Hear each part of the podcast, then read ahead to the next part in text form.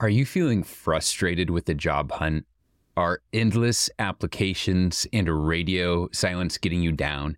You can now book me for $1 a minute for 30, 45, or 60 minutes. Don't need 45 minutes? Don't pay for it. Want to do 30 minutes now and maybe 30 minutes later? Once you progress, let's do it. We can conduct a mock interview. I'll help you format great responses that make a difference. We can improve your resume and cover letter to help get you noticed. I'm here to consult with you. If you're in a unique situation and want input from someone that has seen it all and can help you succeed like I have so many others, it's super simple. just go to jobinterviewexperience.com and click the $1 a minute coaching button at the very top of the page. Select the amount of time you want to meet, and then you can look through my availability without having to pay. Check out my availability, pick a time, and pay $1 a minute for 100% of my attention. It's blocked into 30, 45, or 60 minutes, so we won't go over. You won't get charged any more than what you pay at checkout. Remember, the faster you invest in yourself, the faster you land that dream job. Go to jobinterviewexperience.com or follow the link in this episode's description. I'm excited to meet and help you take control of your career today. Welcome to the Job Interview Experience. I'm a former executive recruiter, search firm owner, director of talent acquisition, today the founder of Candidate Club Interview Prep, and your host of the Job Interview Experience. Joining us today is Sarah Baker Andrus. Sarah is the CEO of Avarah Careers, a career coaching business.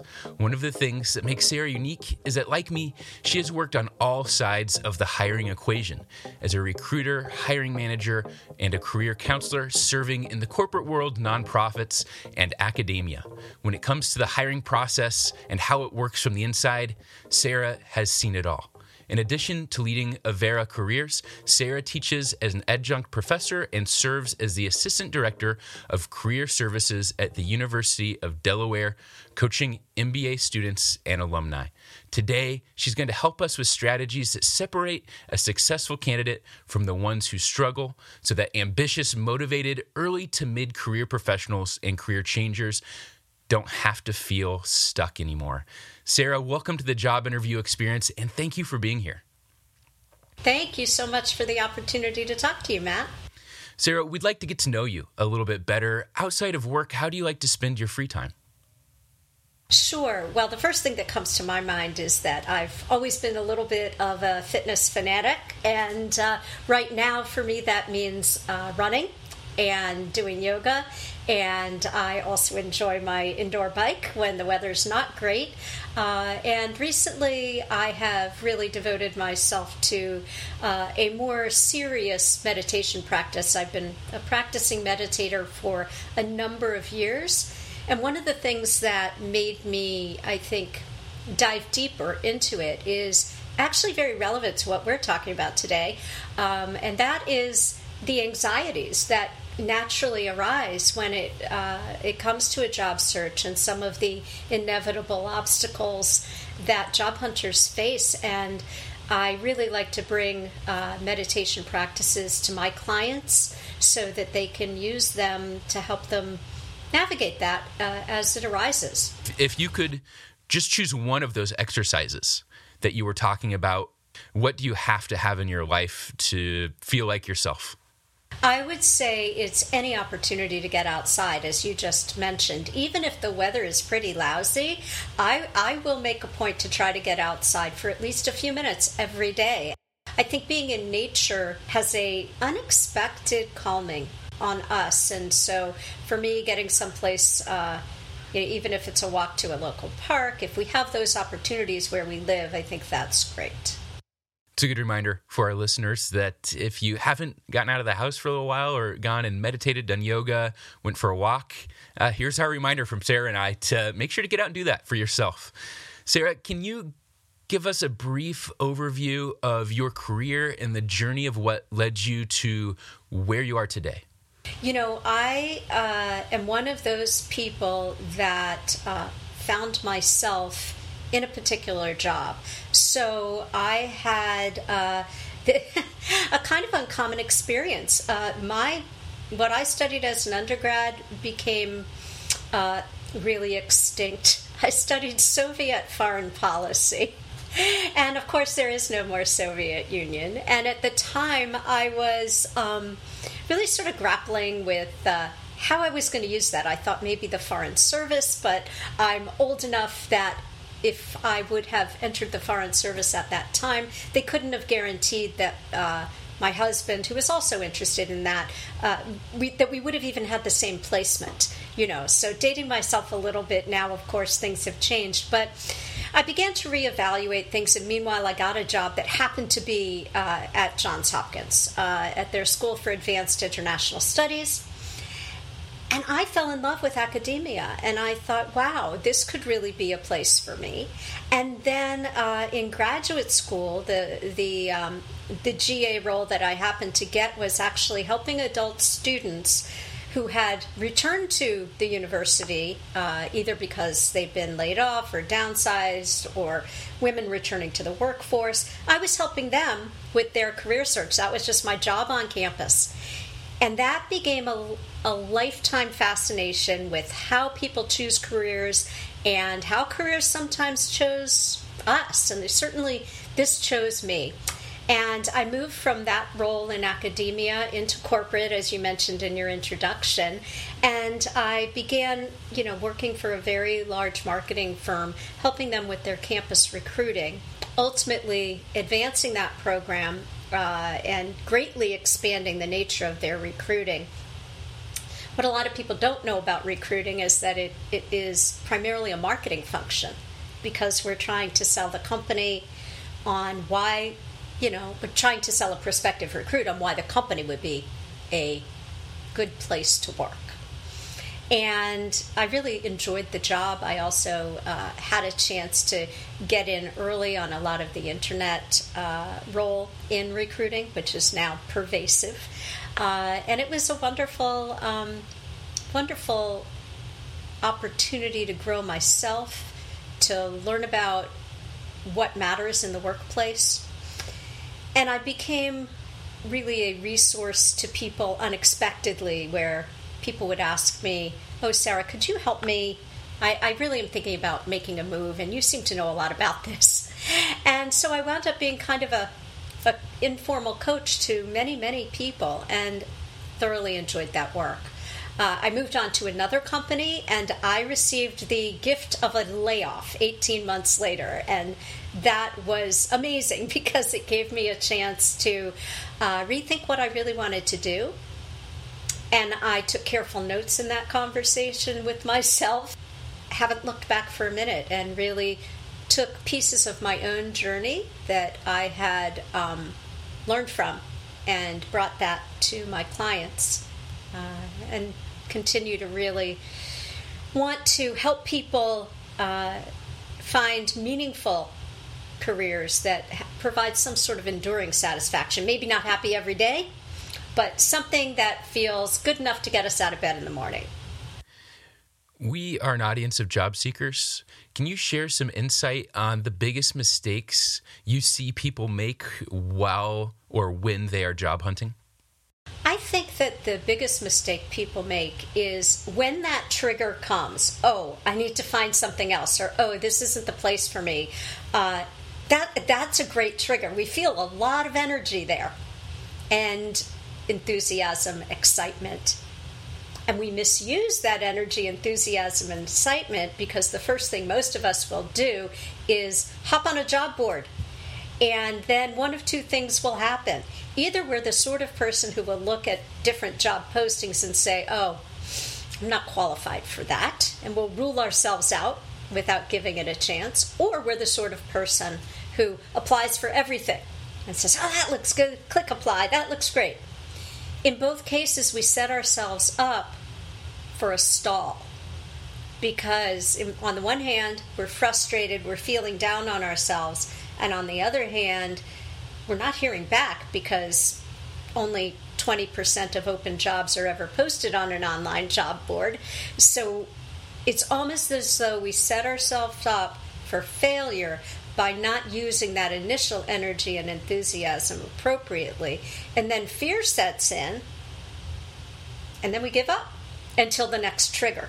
So I see so many people getting into this cycle of trigger, enthusiasm, excitement, job board, apply, apply, apply, and then fear and stall. What's the right cadence for that, in your opinion, as far as seeking out opportunities, soul searching, and applying at the right pace? I think this is somewhat counterintuitive, but uh, where I see people having the most success is uh, taking a more proactive approach to the job search. And that begins by taking that energy and turning it inward and deciding what's important to me in my next role. Evaluation of what skills do I have, and then which of those things that I'm good at do I actually want to do, and which of those things make me feel great. Uh, and then looking at employers and building a target list. Well, what employers am I interested in? And then rather than making the job board our first step, research those employers. Start connecting with people who work there. Look at what that company says about itself on its website. Check out their career page and become familiar with the type of opening are there. Actually, speak to people who are in the roles you might be interested in. That's really going to set you up for success because you're going to have an opportunity to take action beyond just clicking apply and yes, of course, clicking apply is in there as well. But when you can support an online application with an internal connection, either someone you know or someone you choose to meet using platforms like LinkedIn or other connections, that's really going to be a recipe for success. There is nothing wrong with reaching out to someone on LinkedIn. Of course, you want to be polite and professional and saying, I have a similar job as you, or maybe I'd like to be your role that you have that I see at this company is my goal one to five years from now. Do you have any advice, any insight on the industry, anything I should have on my mind? Obviously, you want to be polite because this is a cold message, but I would never hesitate to encourage someone to do that and be targeted. Don't send out 20 message, messages in a day, be sincere. But there are people who are happy to send you a message back as a mentor, give you some insight, tell you some lessons they learned on either side of the table. So I don't think I've said that on the podcast before, that strategy to do that. But so I'm glad that you brought that up. And then with LinkedIn, I've had listeners ask me something, and I'm I'm actually not the best resource on this. I I haven't updated my LinkedIn profile in a while, so I'm really glad you're here because I know this is one of your areas of expertise. LinkedIn profiles seem to be as important, if not more important, than a resume because people can't just find your resume. They can look you up on LinkedIn. Can you tell us what makes a LinkedIn profile great? Sure. Um, in fact, just just to add some uh, research to what you just said, we know that about 87% of recruiters are going to check you out if they want to interview you on LinkedIn. And by the way, you should check out the people you're interviewing on LinkedIn too. Just looking at their picture will give you more confidence in the interview process. And and that brings us to that section of LinkedIn that is I call above the fold, like in a newspaper. That section of LinkedIn that you don't have to scroll down. That's the most valuable part of your profile. So you want to have a great shot shoulders up, no random hand hang, hanging over your shoulder. Uh, it doesn't have to be professionally taken, just a good shot of your face. You also don't want to use LinkedIn's pre filled neutral banner. Use that space instead to choose something that you like, something that might tell us a little bit about your interests or something that just uh, you know you think is pretty cool looking. Use that banner and fill that in. There are plenty of uh, free LinkedIn banners on Google Images or Canva that you can access. The most neglected part of the LinkedIn profile, though, is actually the headline, and that's what normally LinkedIn will fill in as your most current job title, unless you go in and change it. And I suggest that you do. Just click into that settings pencil, go into the headline, and put what you do, because honestly, that job title you may have, it could mean a hundred different things at a hundred different companies this day these days. So uh, use recruiting search terms that might define what you bring to the table. So, for example, uh, you might say business analyst and then you can use the, the little vertical bar that's above your enter key on your keyboard, or you can use a bullet in that space and add something else, maybe business analyst, marketing content manager, or business analyst uh, marketing uh, specialty, or you could say um, customer support, whatever it is that defines you that you've observed is being used now in most job postings. And here's where a job board like LinkedIn comes in handy is that you can really learn about the current job titles and what's the language that's being used right now. Because in your con- current role, you might be a customer service rep, but that might be called client support in another organization. So make sure that is current.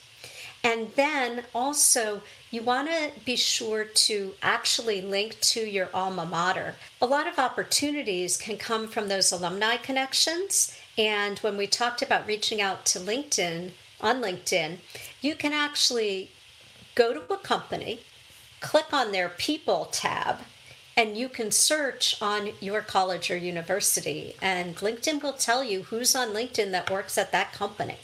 So you want to be sure above your fold to have the icon of this college or university you attended. That will tell LinkedIn who they should connect you with uh, that are also alumni where you went to school. I've also re- read very recently that the About section, which is the first of the fold, that About section should include as much as possible. And people are making a mistake by keeping it brief. It's an opportunity to write a narrative prose about who you are. You can also list skills in there, and recruiters are using uh, search en- engine crawls for keywords in your About section. So, those are just a few tips. We talked about job seekers being a little bit overwhelmed on the application side and maybe approaching that the wrong way. What are some other mistakes that job seekers make when job hunting? Yeah, um, one of the things that seems to come up for a lot of people is that once we get a few interviews under our belt, we feel pretty confident and we stop. And that's understandable because job hunting is emotionally exhausting. So it's very tempting to stop. But I really urge people to keep their foot on the gas pedal and keep going, even if you have a few interviews lined up. An interview isn't an offer. And if you keep going, you actually will keep your energy high and maximize the chances that you may even have several offers, which improves your negotiation position when you finally get down to deciding where you want to work. Those are wise words, and I've seen that happen many times. Sarah, from your observation, how can we manage the mental obstacles that can interfere with one's job search? First of all, your support system is really important. So if you have a few friends or family members that you can ask in advance, hey, if I'm having a down day, can I give you a call? I also think this is where career coaches like us become very, very important as cheerleaders. And the thing about the mental obstacles is when we sit with um, a concern like, oh, did I answer that question properly? And we're thinking about an interview afterwards and our, we're allowing our heads to spin. Uh, that's really when we need an objective voice to say, yeah, you're okay. That sounded like a fine answer to me. Or maybe not. Somebody who can be honest with you an objective voice who could say you know i think you probably could have done better on that one and here's what i suggest. So in my mind the the mindset piece is uh, is fraught with challenges so that and if we know that going in and we build in some guardrails for ourselves to find intentional ways to stay positive. I, I like to encourage people to read their resumes and remind themselves how awesome they are and remind themselves what they've accomplished. Uh, I'm also a believer in, uh, and this is where um, meditation can come in or some other uh, spiritual practice. I'm, I'm a great believer in affirmations and not that we fake them, you know, I wouldn't expect you to say anything that was untrue, but why not say to yourself, I'm a great candidate for this job? Because the truth, our mental voice, that that mental chatter. It's just that. So why choose to have it go negative? If you hear yourself spinning in a negative place, well, that's just your voice. Change it. Change the story you're telling yourself because that's all it is. So you might as well create a positive one that sounds authentic, real to you that you can remind yourself of on a daily basis. How do you think a hiring manager chooses between two equally qualified candidates? Um, the truth is that they're not equally qualified. So it's easy to say equally qualified if you're just looking at somebody on paper. So on paper, they may be equally qualified. But in person and in the interview, what the manager is measuring is fit for the organization. So I like to remind people that if they've got the interview, they're already qualified. So your job in an interview is to show that you're a good fit, and that requires anticipating the manager's needs. And we're not the only ones that are anxious in an interview. You know from your own backgrounds that hiring managers have a lot of fears as well. And they are anxious. So your job is to put them at ease by understanding what they need. And you can get clues for that from the job posting, you can get clues for that from people you've connected with in the company. And then how you handle yourself in the interview, which should be confident and relaxed and putting the manager's fears at ease. A lot of the questions we get asked in an interview reveal the fear. So, for example, a conflict with a coworker and how you handled that.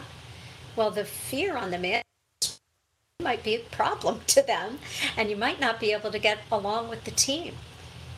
And so you you should have an answer that demonstrates that you're actually somebody who knows how to manage conflict. And when you've been faced with it in the past, you have handled it very well to everyone's satisfaction.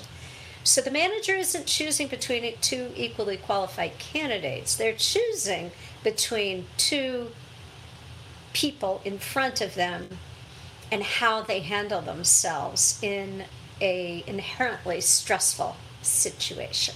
And the person who is best prepared is going to get the offer.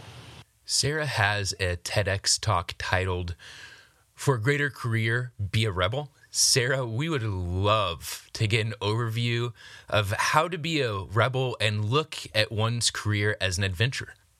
I like to think of a great career as something of a rebellion because um, we are emerging into this completely unknown uh, future of work uh, in the job market where we really need to take control. And it used to be that somebody would take a job with a company and then they get a few promotions and continue to move up and maybe move companies once or twice. Well, what we know now is that the average college grad in, in the last several years is probably going to have four jobs before they turn 30. So, this means you are in charge. It is not up to anybody else to recognize what you contribute in the marketplace. You need to tell them, and you need to go for what you want. So, being a rebel means taking risks. We tend to greatly overestimate risk, and we tend to dramatically underestimate our ability to handle it. By showing take risks by applying for jobs that are a stretch, by reaching out to strangers and making connections, by not sitting quietly and waiting for somebody to uh, to recognize how wonderful you are. Um, you're going to be able to chart your own path. I see this as an adventure because uh, I think of it like a hike, and I, I did describe this in my TED talk. We're, we're big hikers, and if you've done any hiking, you know that um, uh, there are usually either stakes along the trail or blazes on the trees that would indicate a place you can turn off on your hike. And so you may be on a hike that the ground feels a little unsteady, there are lots of roots and stones, and you're uncomfortable the next see that blaze on the trail, see that stake pointing out to, to, the left, take that path instead, and maybe that view will be better, and maybe the company on that path will be better. And all these trails get you to the summit. All these trails, it's actually what you're learning along the way and what you're picking up that are creating a great career. It is more risky, it is more rebellious to say, no, I'm going to go do my own thing. I'm going to uh, you know, not follow the pack. Because here's the thing that we know the candidate who gets the offer is actually the candidate who stands out from the pack. So that means you have to do things a little differently.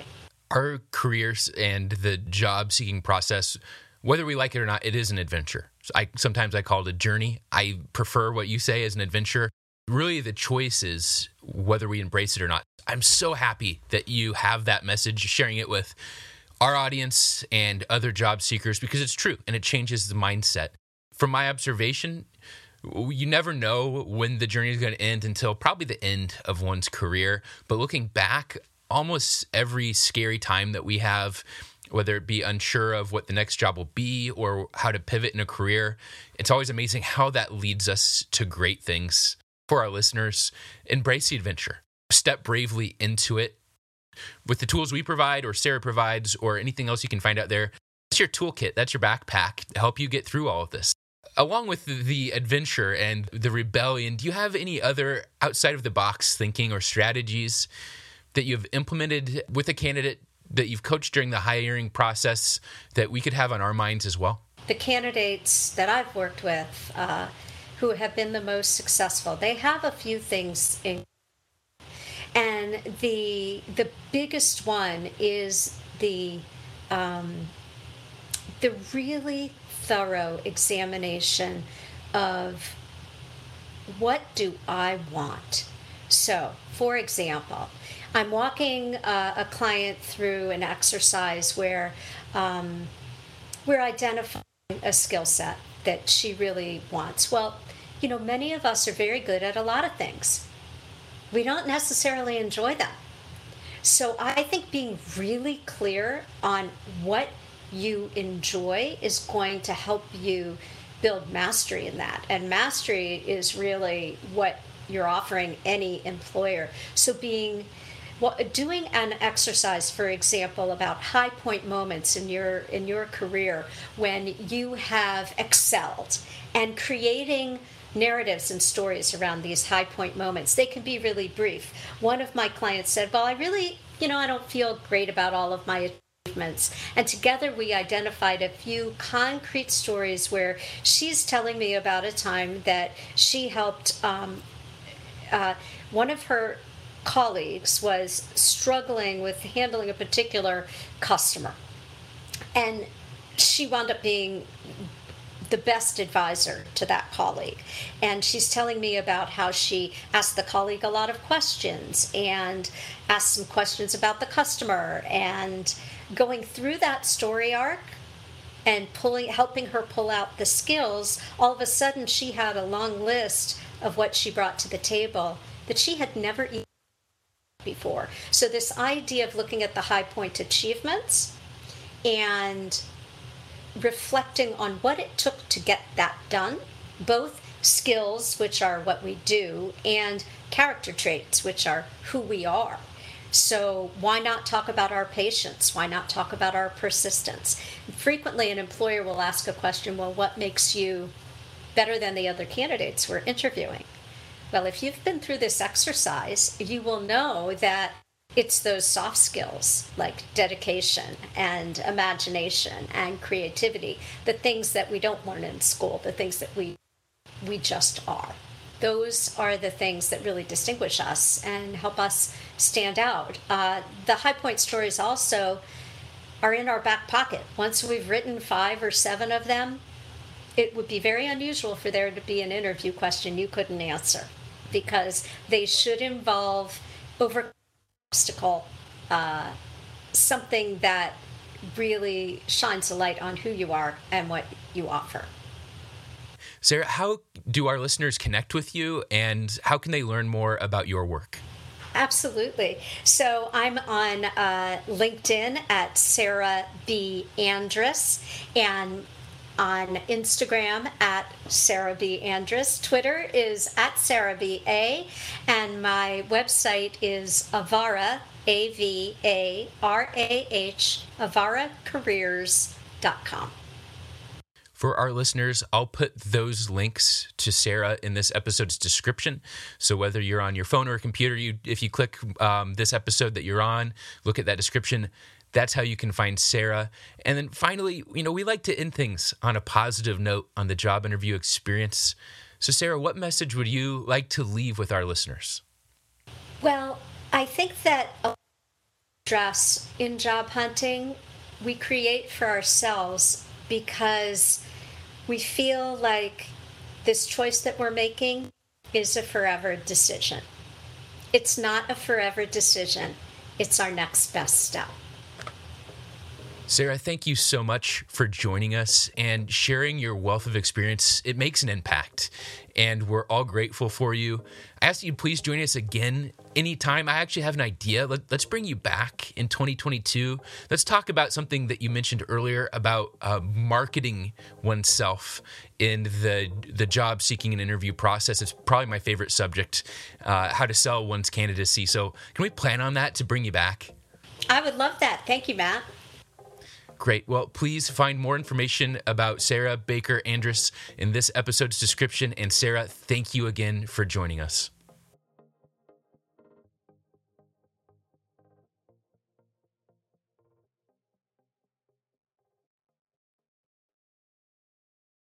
Are you feeling frustrated with the job hunt?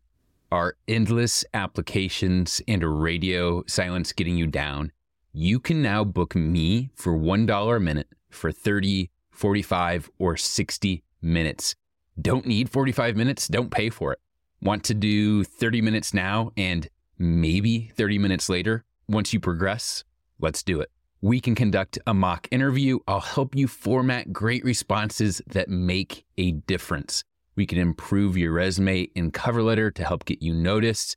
I'm here to consult with you. If you're in a unique situation and want input from someone that has seen it all and can help you succeed like I have so many others. It's super simple. just go to jobinterviewexperience.com and click the $1 a minute coaching button at the very top of the page. Select the amount of time you want to meet, and then you can look through my availability without having to pay. Check out my availability, pick a time, and pay $1 a minute for 100% of my attention.